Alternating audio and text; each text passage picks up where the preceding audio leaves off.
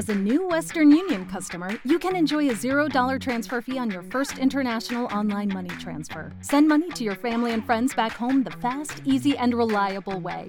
Visit westernunion.com or download our app today to get started, and your first transfer fee is on us. FX Gains apply, not available for credit cards and transfers to Cuba. Services offered by Western Union Financial Services, Inc., and MLS 906983, or Western Union International Services, LLC, and MLS 906985.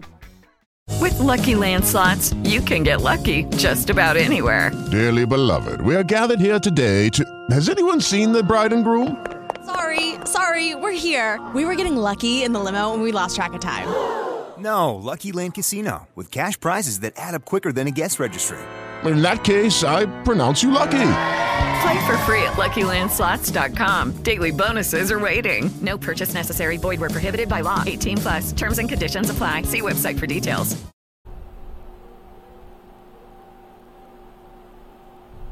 Hola, ¿qué tal, amigos? Bienvenidos a un episodio más de Creciendo en la Neurodiversidad.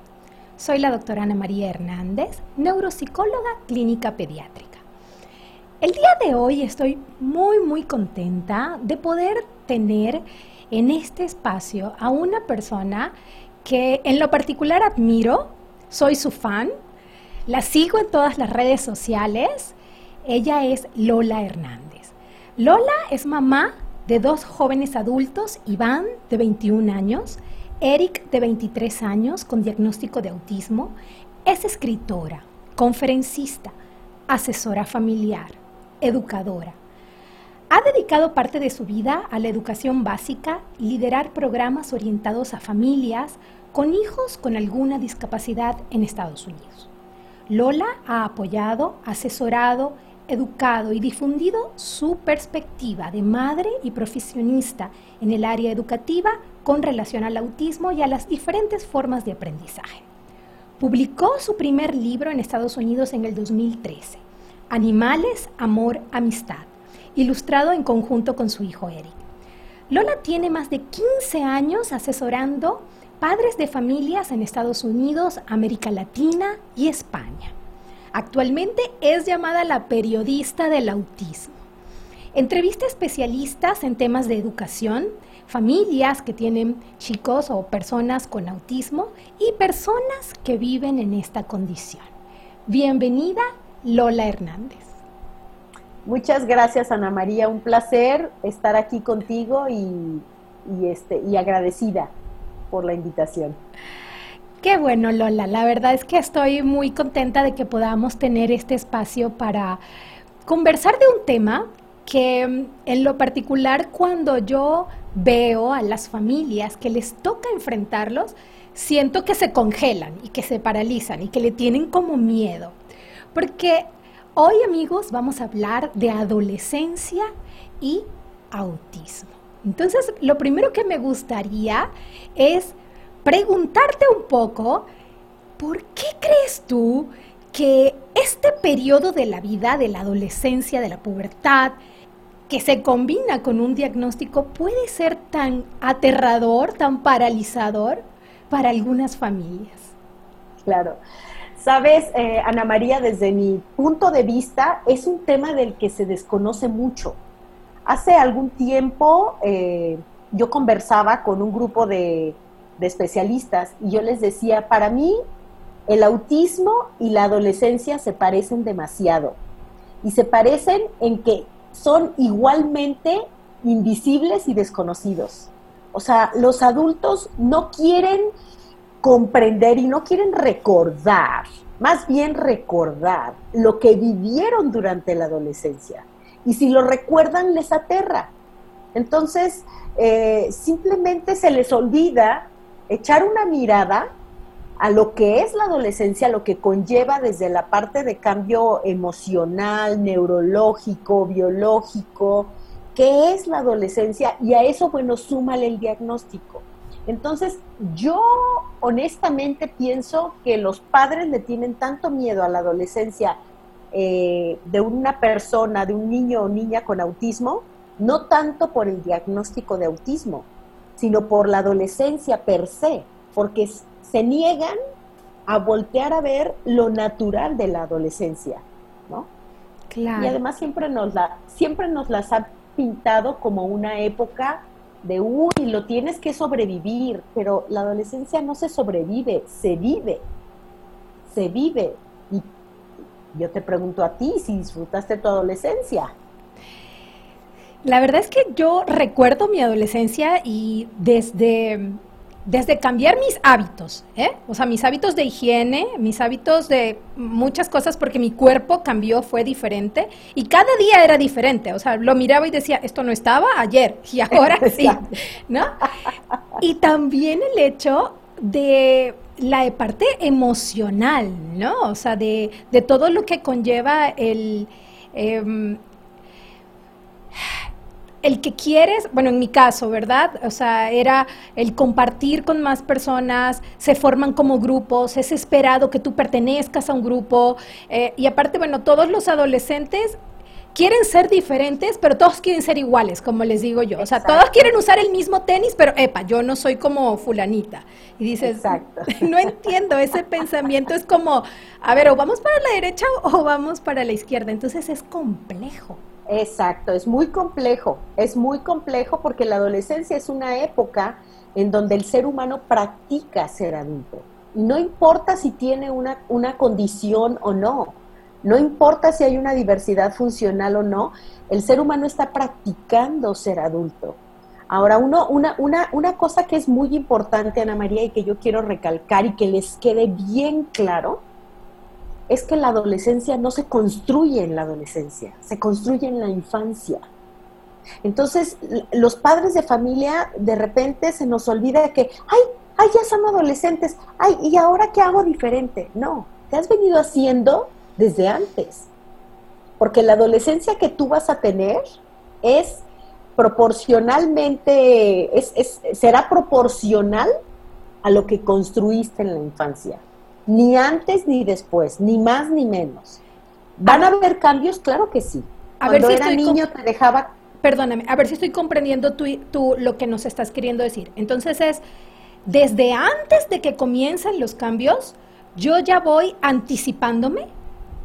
Por supuesto. O sea, ¿cuál es el desafío más grande que tienen los padres de familia con los hijos durante la adolescencia? Y generalmente es la relación, padres e hijos. Comienzan los grandes choques. ¿Por qué? Porque yo quiero mi libertad, porque yo quiero mi autonomía, porque tú no sabes, tú eres ignorante, o sea, los adolescentes se convierten en sabelotodos, ¿no? Comienza toda la época en donde necesitan mucho más adrenalina. Entonces comienzan a tomar decisiones que no tienen un sentido, que parece que dicen los papás, es que no piensas, no, si es que sí piensan, pero el tema es que ellos necesitan más adrenalina. Entonces, si tú tienes a estos adolescentes, que normalmente el problema más grande que tienen los padres son los límites, a mí no me vas a venir a engañar. Si tú no pusiste límites sanos en la infancia, olvida que lo vas a lograr en la adolescencia. Olvídalo. Por eso la adolescencia se construye desde la infancia. Si tú no abriste tu canal de comunicación en la infancia, y la gente dirá, oye, pero si mi hijo tiene autismo y es no verbal, no importa. Hay canales de comunicación que se abren, muy importantes. Se abren desde la observación, desde el estar presente, desde el estar aquí contigo, con todos mis sentidos. Esos son los canales de comunicación que si tú no los abres en la infancia, uh-huh, es muy probable que en la adolescencia te va a costar, no es que va a ser imposible, porque nada es imposible, sobre todo con la neuroplasticidad del cerebro, nada es imposible. Pero te va a costar 6 veces más, sí, te va a costar 6 veces más. Si tú no estableciste hábitos, por ejemplo, de higiene durante la infancia, con rutinas específicas que te llevaran a la higiene personal, durante la adolescencia te va a costar 50 veces más. Si tú no estableciste durante la infancia, si tú no lograste estas habilidades de de contacto emocional con el chico, de que tú te regules emocionalmente y después, ya regulado tú como adulto, intentes enseñar a tu hijo habilidades de regulación emocional desde tu propia regulación, olvídalo, porque en la adolescencia los enfrentamientos van a ser más grandes, se van a magnificar. ¿Por qué? Pues porque tu adolescente ya no quiere ser tu nene chiquito ni tu nena chiquita. Quiere ejercer su transformación que está sucediendo a nivel biológico y a nivel neurológico. Entonces, por eso yo digo que se construye desde la infancia, ¿no? ¿Y cuáles son las herramientas? Yo sé que no hay receta de cocina, ¿no? Pero no hay receta de cocina ni para esto, ni para cualquier habilidad que queramos desarrollar en una persona con condiciones, ¿no? Llámese autismo o cualquier otra. Pero, ¿qué herramientas debería comenzar a desarrollar el padre? Y que tú digas, bueno, estas tres, desde tu perspectiva, ¿consideras que sean como de suma importancia para que cuando llegue este periodo ellos puedan afrontarlo con un poco más de serenidad, de tranquilidad? Y ahora sí que son herramientas, yo creo que de ellos, ¿no? No tanto claro. Del chico. Claro. Mira, una de las primeras cosas que yo hablo con los padres cuando me preguntan sobre adolescencia es: voltea a hacer una especie de revisión personal de cómo sobrellevas tú las crisis de tu hijo, por ejemplo, ¿no?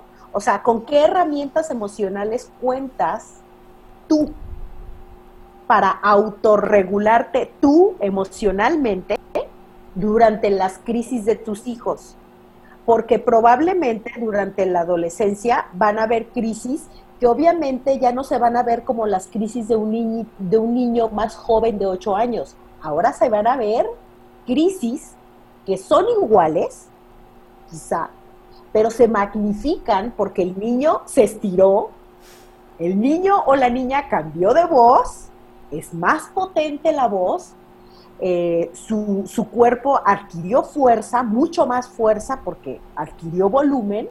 Entonces, obviamente, esa crisis que tú vivías con ellos a los 8 años, a los 7 años, pues en la adolescencia te va a parecer que aquella crisis es mucho más grande, y probablemente sí, pero yo no le llamo a que sea, probablemente si tú mides las crisis, si las pudieras medir o pesar, pesarían lo mismo.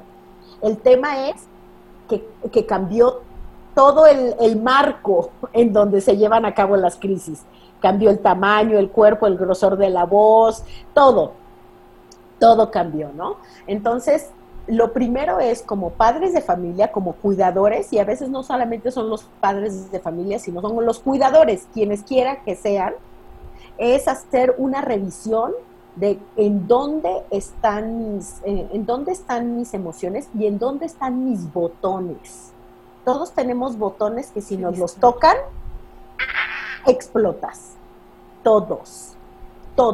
Entonces, es muy importante porque una vez que nosotros ubicamos dónde están esos botones o cuáles son esos botones que nuestros hijos o nuestros adolescentes nos pueden tocar, nuestros niños nos pueden tocar, es muy importante que hagamos una labor preventiva para que nos toquen esos botones.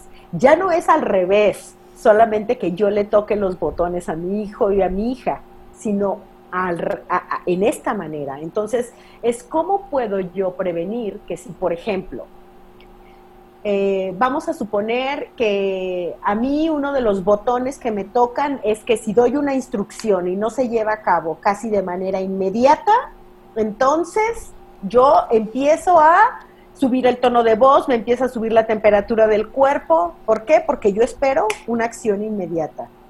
Entonces, el tema es la labor preventiva que yo puedo hacer con un adolescente para que no me toquen ese botón de que voy a dar una instrucción y no se va a llevar a cabo cuando la des. Eso te lo garantizo. Y a lo mejor antes repetías 3 veces, quizá ahora vas a tener que repetir 16 veces. Entonces, Si yo ya sé que ese es un botón mío, voy a tener que buscar estrategias para saber cómo voy a decirle a mi hija o a mi hijo, es hora de irse a bañar, por ejemplo, y preparado para decir no, porque durante la adolescencia, por ejemplo, eso es algo que ocurre con mucha frecuencia. Este tema del baño, este tema del cuidado personal, del arreglo del cuarto. Y muchas veces no es que no quieran, es que los chicos descubren muy rápidamente que es un punto, un botón de mamá y papá.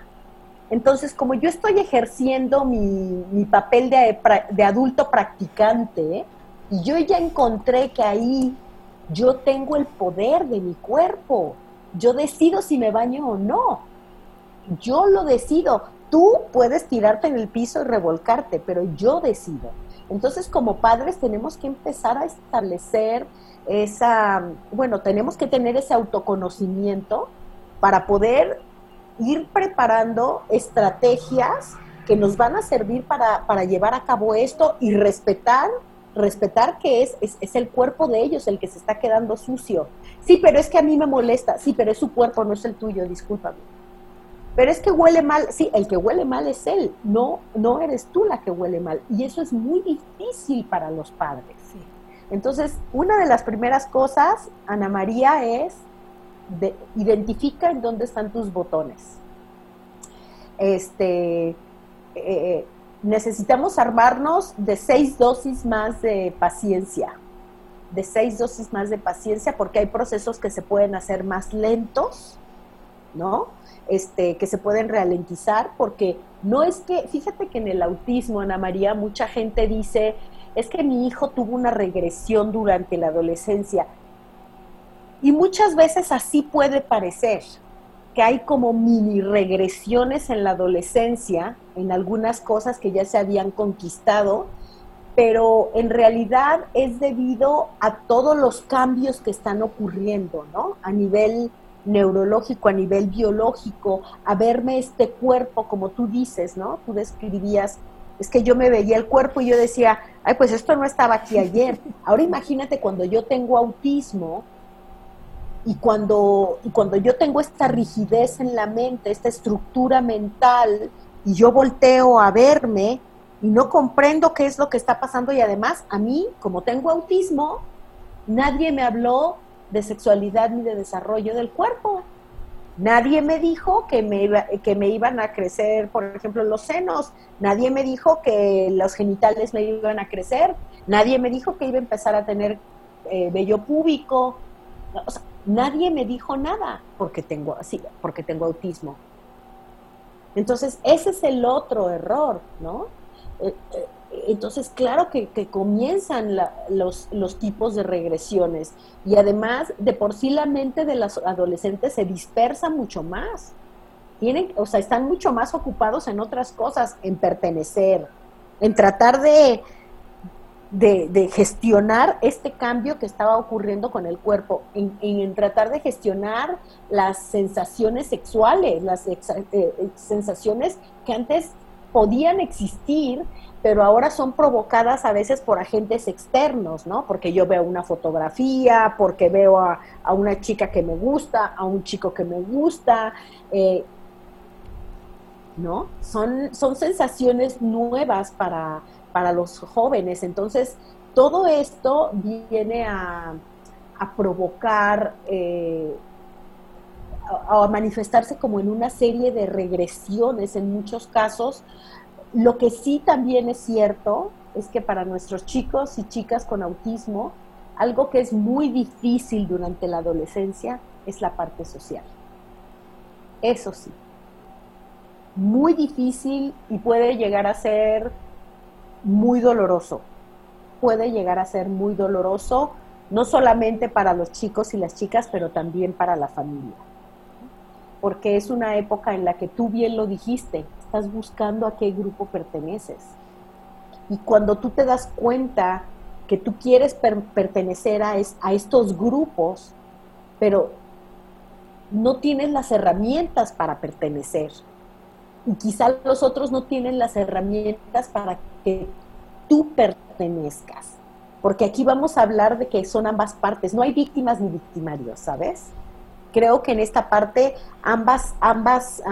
tanto el grupo de los neurotípicos, por decir algo, como el grupo de las personas con diversidad funcional, carecen de herramientas para socializar, ambos grupos, sí. Porque a las personas neurotípicas tampoco nunca nadie les enseña cómo relacionarse con la diversidad funcional o por qué relacionarse con la diversidad funcional o cuál es el aporte a su vida, ¿no?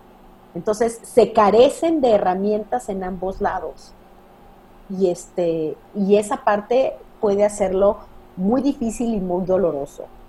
Entonces, estos son algunos de los desafíos, así que para los padres es esta parte que te digo, los botones emocionales, es mucha madurez y mucho entendimiento de no salir con un dedo o señalador enjuiciando a todo el medio ambiente, enjuiciando a las personas neurotípicas que no se quieren relacionar con sus hijos, señalando a las maestras, señalando a las terapeutas, señalando a los amigos, señalando a todo mundo. Porque en este señaladero, ¿sabes qué pasa, Ana María? Nos quedamos solos. Nos quedamos solos. Fíjate que te estoy escuchando y estoy como tratando de ver todo el abanico, ¿no? De lo que estás comentando. Y hay algunas cosas que sí me llaman mucho la atención y es el hecho de que también en esta etapa no solamente hay cambios adentro del individuo, sino que también hay cambios en las etapas de la vida, ¿sabes? O sea, entrar a la secundaria y luego ahí te quedas en un pedacito y luego entras a la preparatoria. Y bueno, y estamos hablando, quizás cuando hablamos de estas personas que son muy funcionales, que también van viviendo esos cambios, ¿sabes? O sea, van viviendo el entrar a una secundaria, van viviendo el entrar a una preparatoria y que quizás el colegio en donde estaban, pues hasta este nivel llegabas y entonces no es solamente esto que estoy viviendo yo y que está pasando en mi casa, sino también el exterior, ¿no? O sea, el cambio de un espacio, el cambio de un lugar, mayores responsabilidades, y dices, bueno, todos esos cambios para él, sin vivirlos internamente, son complejos. Y entonces ahora, este cambio de mi persona y el cambio de mi entorno es también muy, muy complicado. Muy complicado. Muy complicado, porque es una época muy demandante en todos los aspectos, como tú dijiste, social, académica, familiar, escolar, o sea, es una época de mucha demanda, altas demandas. Altas demandas. ¿Y cómo priorizar? O sea, ¿qué sería como la parte esta de, si le vamos tenemos que dotar, porque al final de la historia lo que queremos es dotar a nuestro individuo o a nuestro paciente o a nuestro hijo de más habilidades para que pueda desempeñarse lo más exitosamente posible en la sociedad? ¿Cómo priorizar qué voy a enseñar primero? Mira, esa es una pregunta muy buena y muy difícil de responder. Es tan buena pregunta que es difícil de responder porque, como sabemos, en el espectro del autismo, pues tenemos este abanico de chicos con necesidades, desafíos, retos, habilidades, dones, que es impresionante, ¿no? Entonces, esa pregunta tendríamos que dividirla en muchas cajitas, en muchas, muchas, muchas cajitas, porque no es lo mismo, por ejemplo, lo que tuviéramos que abordar con una chica o con un chico que quiere socializar, que manifiesta su deseo de socializar, pero que carece de las herramientas para poder hacerlo. Y entonces ahí una de nuestras grandes tareas será cómo comienzo yo a ejemplificarle todas estas diferentes situaciones de la vida y a buscar grupos específicos con los que se pueda relacionar y mostrarle todas estas diferentes situaciones que pueden pasar, cómo se responde, cómo no se responde, cómo respondería él, y además ayudar a encontrar un entorno seguro para esta persona, ¿no? Así sean de dos amigos, y a lo mejor vamos a empezar creando idas al cine, donde no haya que platicar mucho, donde no haya que interactuar tanto, o vamos a ir a jugar boliche, o vamos a ir a jugar básquetbol. Situaciones en donde son juegos de equipo, en donde la interacción social no es esta conversación que estamos teniendo tú y yo, ¿no? Porque sabemos que ese es el gran desafío, ¿no? Entonces, no es lo mismo comenzar por ahí que comenzar con un chico que, por ejemplo, no tiene desarrolladas las habilidades de comunicación verbal y encima de todo, papá y mamá no le entienden nada.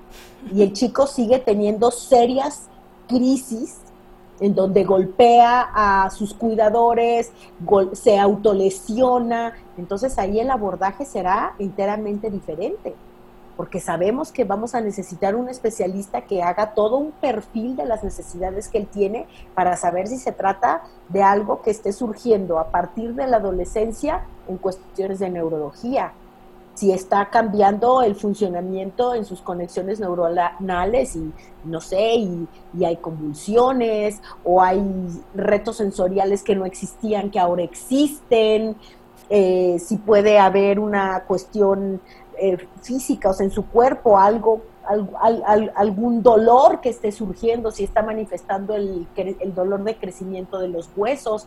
Entonces, por eso te digo que es muy diferente.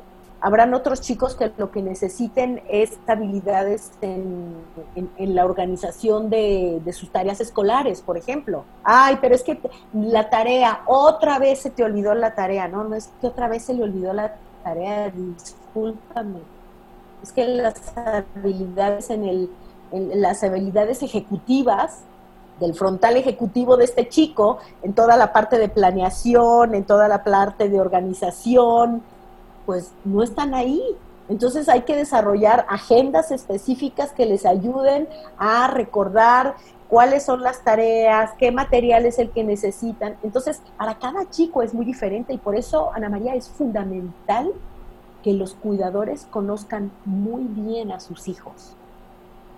Porque una terapeuta no los va a conocer suficientemente bien, una maestra no los va a conocer lo suficientemente bien, nadie. Los cuidadores primarios son los que conocen perfectamente bien a sus hijos. Entonces, somos los que vamos a determinar cuál es el desafío más grande que estamos teniendo, ¿no? A lo mejor el desafío más grande, como muchas mamás me lo reportan, te lo acabo de decir, es que no se quieren bañar. ¿Ok? Entonces vamos a empezar por ahí. Oye, pero eso no es tan importante. Bueno, ¿es tan importante o no? Vamos a empezar por lo que esté causando un conflicto en todo el entorno familiar. Okay. Vamos a empezar por ahí. Y si la parte de socialización es la que está causando un conflicto en todo el entorno familiar, que está llevándonos a todos a la crisis, vamos a empezar a abordar lo que nos está afectando a todos, a todos. Si es la impaciencia de mamá o los gritos de papá, entonces vamos a empezar por ahí. Ok. Fíjate que te estoy escuchando y se me viene a la mente un caso de un paciente que tiene, si mal no recuerdo ahorita, tiene 10 años de edad. Es un chico que siempre ha exhibido dificultades con esta parte de respetar el espacio personal de las personas, de los otros, especialmente de las niñas. Las niñas, o sea, grandes y chicas, o sea, yo, la secretaria y una niña de 3 años, le somos llamativas, o sea, para él somos. Y hemos venido haciendo todo un trabajo para mantenernos, para saludar desde lejos, para no invadir. Bueno, hemos logrado muchísimas cosas. Pasa en este momento que estamos en distanciamiento social y en donde la distancia social es importante, deja tú para el otro, para él. Y para todos. Ajá. Y para él mismo, porque él es el que más se expone, porque él es el que está acercándose a las chicas, a en particular. Ajá. Entonces, ha sido tan complejo. La mami misma te dice, es que tengo miedo. O sea, ¿cómo lo controlo? Porque de chiquito yo nada más le agarraba la mano y le hacía así. Pero ahorita tenemos tantos días encerrados que no sé cómo va a reaccionar cuando salga.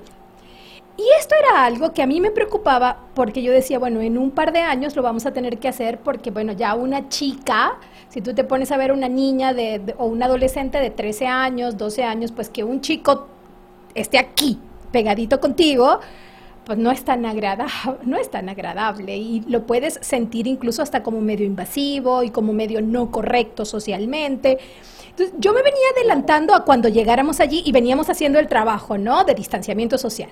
Pero ahora se viene la pandemia y entonces decimos, y entonces ahora es más importante, porque ahora no es solamente porque lo que la otra persona pueda pensar, sino porque él corre riesgo de contagiarse con alguien que no sabemos si puede tener algo. Entonces te escucho y digo, claro, o sea, no tenemos que nada más ver el problema que tenemos, cómo impacta ahorita, sino futurear y decir, bueno, en 4 años si todavía lo tengo, ¿qué va a pasar con mi chico? ¿Va a ser apropiado? ¿No va a ser apropiado? ¿Lo voy a poder lograr? ¿Va a poder ser exitoso? ¿Le va a beneficiar? ¿Lo van a señalar? ¿Lo van a excluir? O sea, son tantas cosas que son comportamientos que...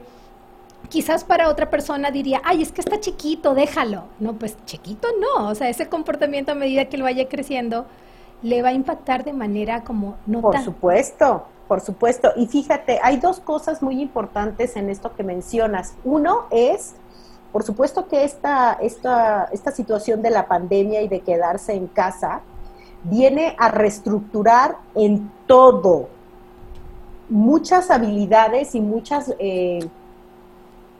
situaciones en las que tenemos que tomar cargo y cambiar la manera en la que nos relacionamos, no solamente con el autismo, pero con el no autismo, porque en América Latina somos muy dados a que llegan a la fiesta los niños, salude de beso a todos, dele abrazo, ahora ya no, ahora es no des beso, no des abrazo, o sea, todo eso que nosotros, imagínate, Ana María, no sea maleducado, muchacho, salude de beso. O sea, hoy los adultos nos tendremos que tragar esas palabras y comprenderemos que saludar de beso no tiene nada que ver con ser educado o mal educado. Nada que ver. Es un estigma social que nosotros decidimos implantar, que nos fue implantada a nosotros y que nosotros se las implantamos a los niños. Entonces, ahí viene la primera, ¿no? En donde vamos a romper una cantidad de paradigmas que son absurdos, que son ridículos y que han hecho que nuestros chicos con autismo, sean más autistas. ¿Ok? 1. 2. En el caso del chico que tienes ahorita, pues ahorita tienes una gran ayuda que es ya no tendrás que preocuparte en que respete el espacio social para que las chicas no se sientan acosadas, sino o sea, dale las gracias al coronavirus. Es una gran herramienta que de paso va a ser utilizada para respetar el espacio personal de las otras personas, ¿no? Entonces, y ahorita te voy a dar un ejemplo en eso, pero adicionalmente a eso, Temple Grandin, que es tú la conoces, y quizá muchos de los que nos están escuchando la conocen, que para mí es una de las mujeres que más me ha enseñado sobre el funcionamiento del cerebro de las personas autistas. Ella siempre decía que cuando tú quieres que una habilidad quede ya integrada en una persona con autismo, tienes que empezar 5 años antes. Sí. Y es por eso que, insisto nuevamente, la adolescencia no se construye en la adolescencia, se construye en la infancia.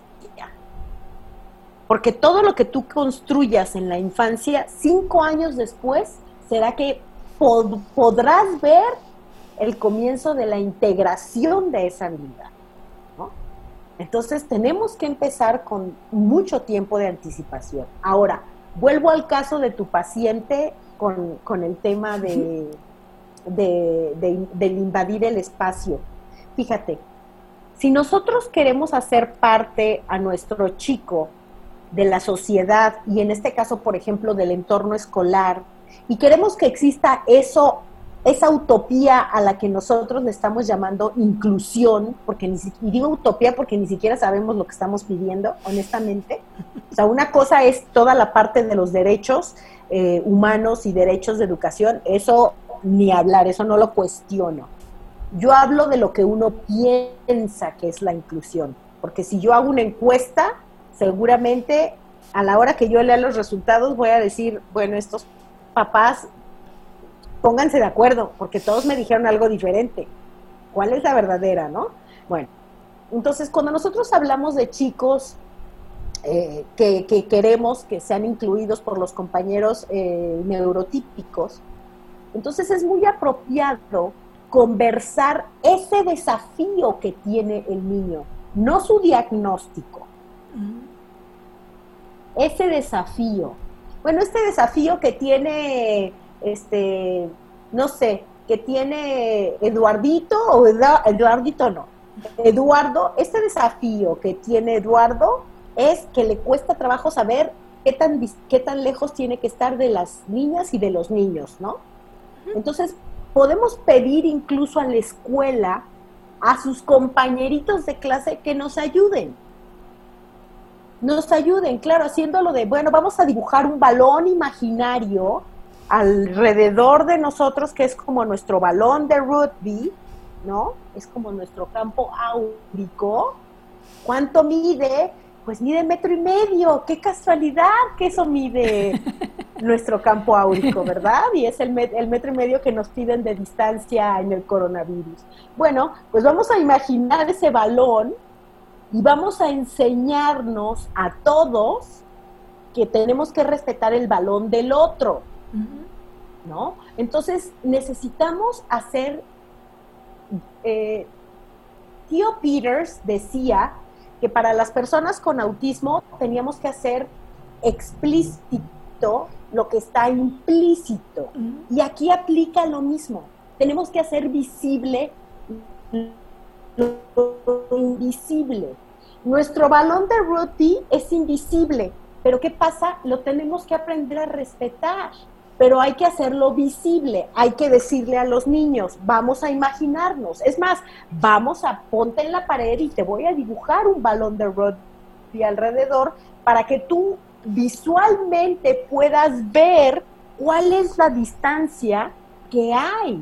Tenemos que hacer implícito lo explícito, visible lo invisible. Sí, tangible, para que los otros chicos que están en la clase, exacto, y que sepan que este es un desafío que tiene Eduardo, y que cuando este Eduardo esté acercándose demasiado le digan, ¡alto! Estás invadiendo mi balón de rugby, ¿no? Pero hay que darles las herramientas a los chicos con autismo y también a los neurotípicos, porque los neurotípicos no las tienen. Sí, sí, ¿no? Sí, totalmente de acuerdo. Fíjate que hay algo que a mí me gustaría comentar contigo, y es que yo veo que hay como mucha sobreprotección por parte de los padres hacia los chicos que exhiben una condición, llámese la que sea. Entonces, siento en ocasiones que esta sobreprotección retrasa un poco la ganancia de habilidades. Y también pienso que cuando llega esta nueva etapa de la vida, quieren entonces acelerar el paso de manera muy rápida para ganar las habilidades que ya se esperan que tengan. Y me gustaría preguntarte, ¿cómo podemos hacer con ellos para hablarles un poco de darle la independencia? Porque lo que siento es también como latinos, porque bueno, yo soy latina, sé que tú también, somos muy sobreprotectores, ¿no? O sea, el niño tiene 8 años y todavía le sigues dando la comida en la boca. Y lo metes al baño y vas y al final, o durante el baño, te metes y lo terminas de tallar, sin darle esta como oportunidad de que perfeccione, de que gane habilidades. Y estoy poniendo ejemplos muy burdos y hasta muy tangibles, ¿no? Del baño, de la comida, pero eso aplica para todo. Aplica hasta para hacerse un sándwich. Digo yo, oye, tiene 10 años, se sabe hacer algo de comida, y me dicen, no, pues yo se la hago. Y yo, no, los martes él va a hacer la comida, no de él, de todos en la casa.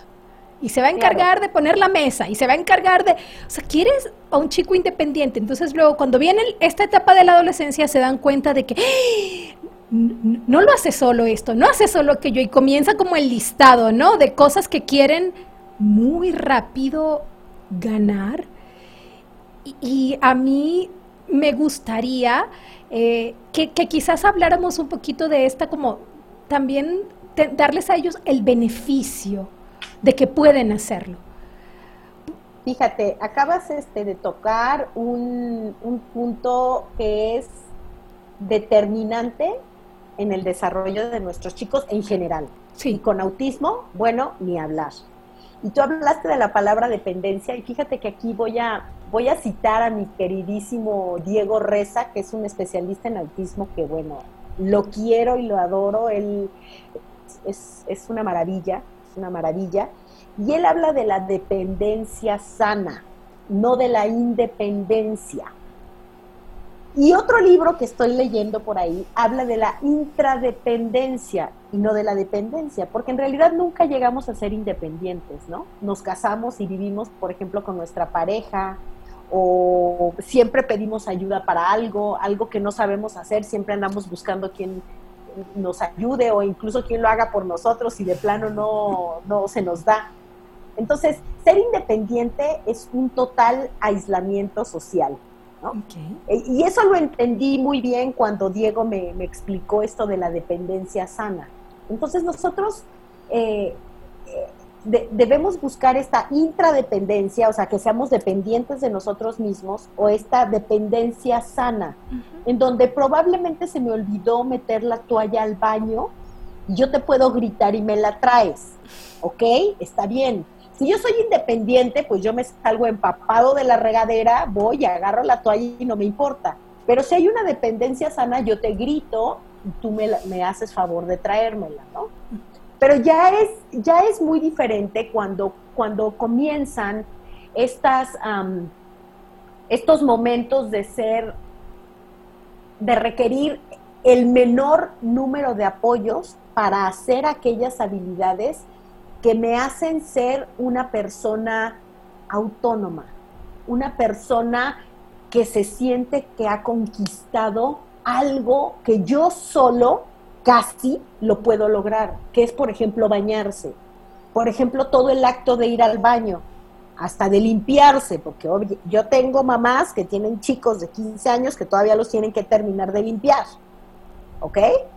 Cuando hacen del número 2. O sea, que es una cosa, cuando hay las habilidades, porque ciertamente pueden haber chicos con diversidad funcional que no tengan las habilidades motoras para hacerlo, ¿no? No estoy hablando de eso. Estoy hablando cuando hay las habilidades motoras para aprender a limpiarse, o para aprender a bañarse, etcétera, etcétera. Entonces, o cuando no le permito que sea el que lave los platos, el que recoja la mesa, el que ponga la mesa, el que se haga su sándwich, el que se haga sus quesadillas, el que nos haga a todos hot cakes o pancakes, como le llamen. Cuando yo le estoy impidiendo a mi hija o a mi hijo terminar estos procesos de ser más autónomo, el mensaje es: no confío en ti. Uh-huh. Sí. No puedes. Eres un inútil. Eres un bueno para nada. Tú no puedes. Y como tú eres tan inútil y tan bueno para nada, yo lo tengo que hacer por ti. Yo lo tengo que hacer por ti. Entonces, ¿qué pasa? Estoy colocando a mi hija o a mi hijo justo en ese lugar donde yo no quiero que la sociedad lo coloque. Ahí en donde yo digo, pero es que la maestra, qué barbaridad, es que... Claro, ¿dónde lo estás colocando tú?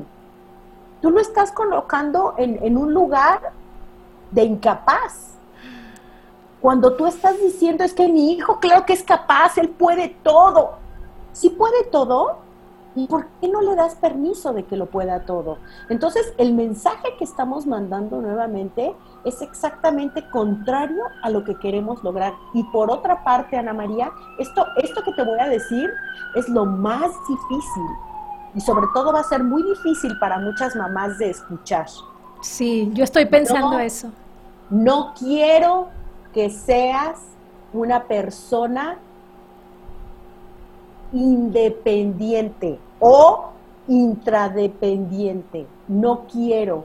Quiero que dependas de mí toda tu vida, porque sin tu dependencia yo no existo. Entonces, yo como mamá me invalido, porque yo valgo en la medida de lo que yo hago para ti. Y además, si yo dejo de hacer para ti y por ti, pues ¿cómo me voy a seguir flagelando y latigando? ¿Y cómo voy a dejar de ser víctima? No, por favor, necesito que dependas de mí para que yo siga siendo víctima. Porque además en la medida que soy víctima, soy victimaria, soy tu victimaria, soy victimaria de mi hijo. Porque entonces te pongo en el papel de no es posible, es que no aprendes, es que no puedes, es que...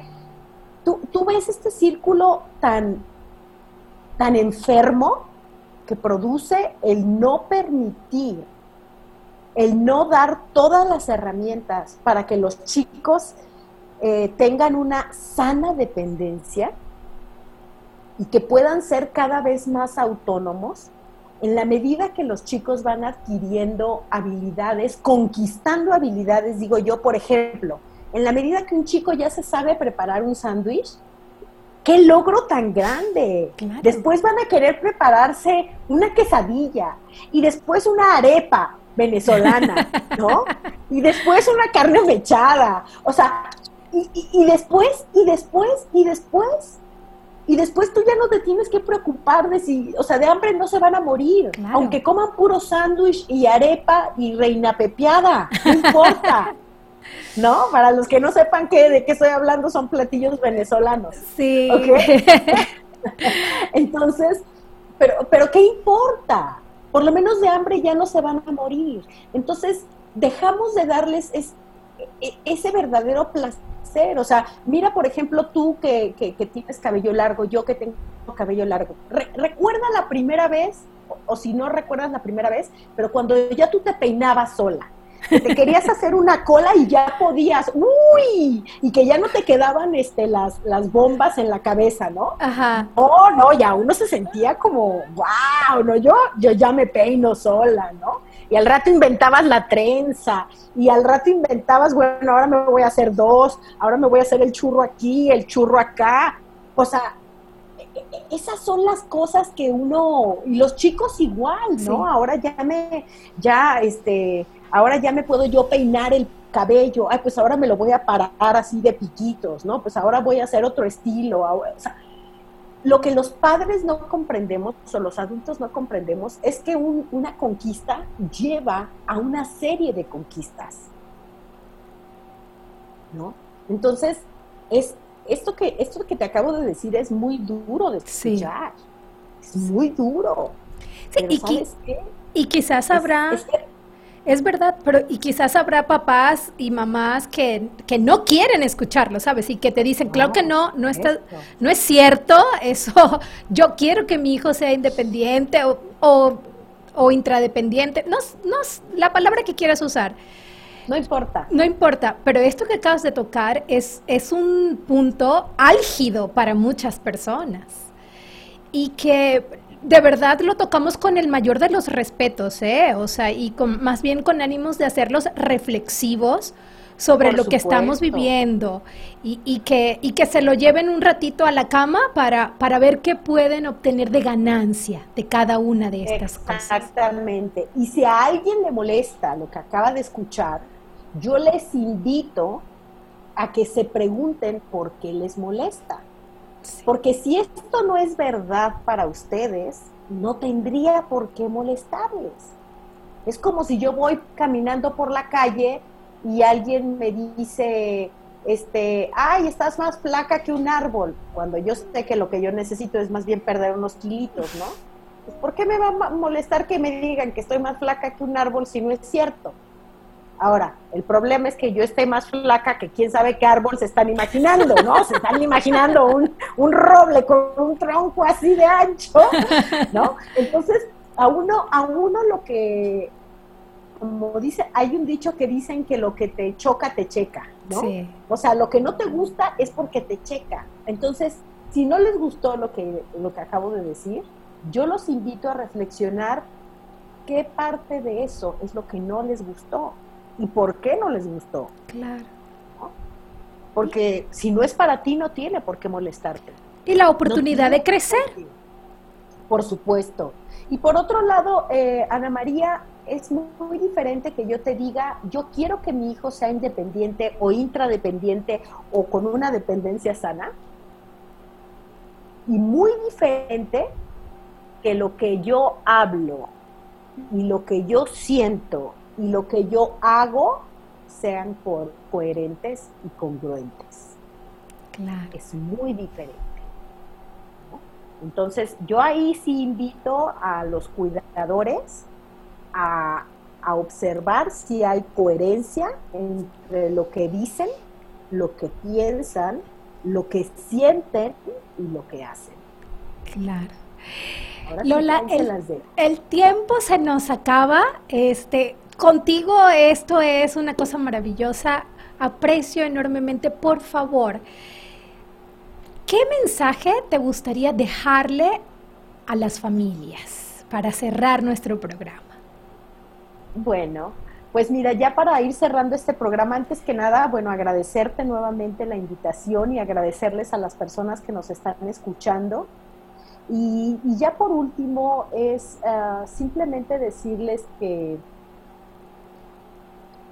lo más importante de ser padres de chicos con discapacidad no es lo que los demás piensan que estamos logrando, sino es lo que nosotros sabemos que estamos haciendo para que nuestro hijo y nosotros nos conquistemos nosotros primero a nosotros mismos y nuestro hijo conquiste lo que ha conquistado. Entonces, olvídense del afuera. El afuera siempre nos va a calificar.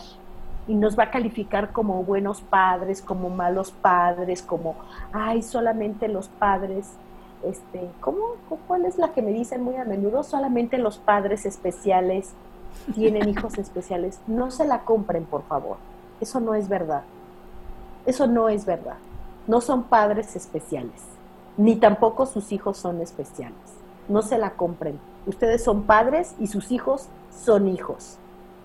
Entonces, no pongan un número de valor, no le den un valor a lo que los de afuera están pensando que han hecho ustedes con sus hijos o no. El valor solamente se lo pueden asignar ustedes mismos. Así que, por favor, no se dejen guiar, ¿no? Que lo de allá afuera no sea lo que determine las conquistas que ustedes hacen y las conquistas que le van a permitir a sus hijos realizar. Pues muchísimas gracias. La verdad, aprecio enormemente el tiempo que nos has regalado, toda tu experiencia, todo tu conocimiento. Tal como te dije cuando comenzamos a platicar, creo que tu vivencia puede hacer resonancia en el corazón o en la mente de alguien más y pueden sentirse identificados. Entonces, muchas gracias a todos ustedes que nos sintonizan miércoles con miércoles a las 6:30 de la tarde. Les doy también las gracias por darnos la oportunidad y escucharnos, porque este espacio es creado para ustedes, familias, que se enfrentan con niños que exhiben desarrollos diferentes a muchos retos. Y lo que queremos es brindarles información que les ayuden a tomar decisiones desde el conocimiento para el bienestar de sus pequeños. Soy la doctora Ana María Hernández. Nos vemos el siguiente miércoles. It is Ryan here, and I have a question for you. What do you do when you win? Like, are you a fist pumper, a woo-hooer, a hand clapper, a high-fiver? I kind of like the high-five, but if you want to hone in on those winning moves, check out Chumba Casino. At ChumbaCasino.com, choose from hundreds of social casino-style games for your chance to redeem serious cash prizes. There are new game releases weekly, plus free daily bonuses, so don't wait. Start having the most fun ever at ChumbaCasino.com. No purchase necessary. VGW Group. Void where prohibited by law. See terms and conditions. 18+.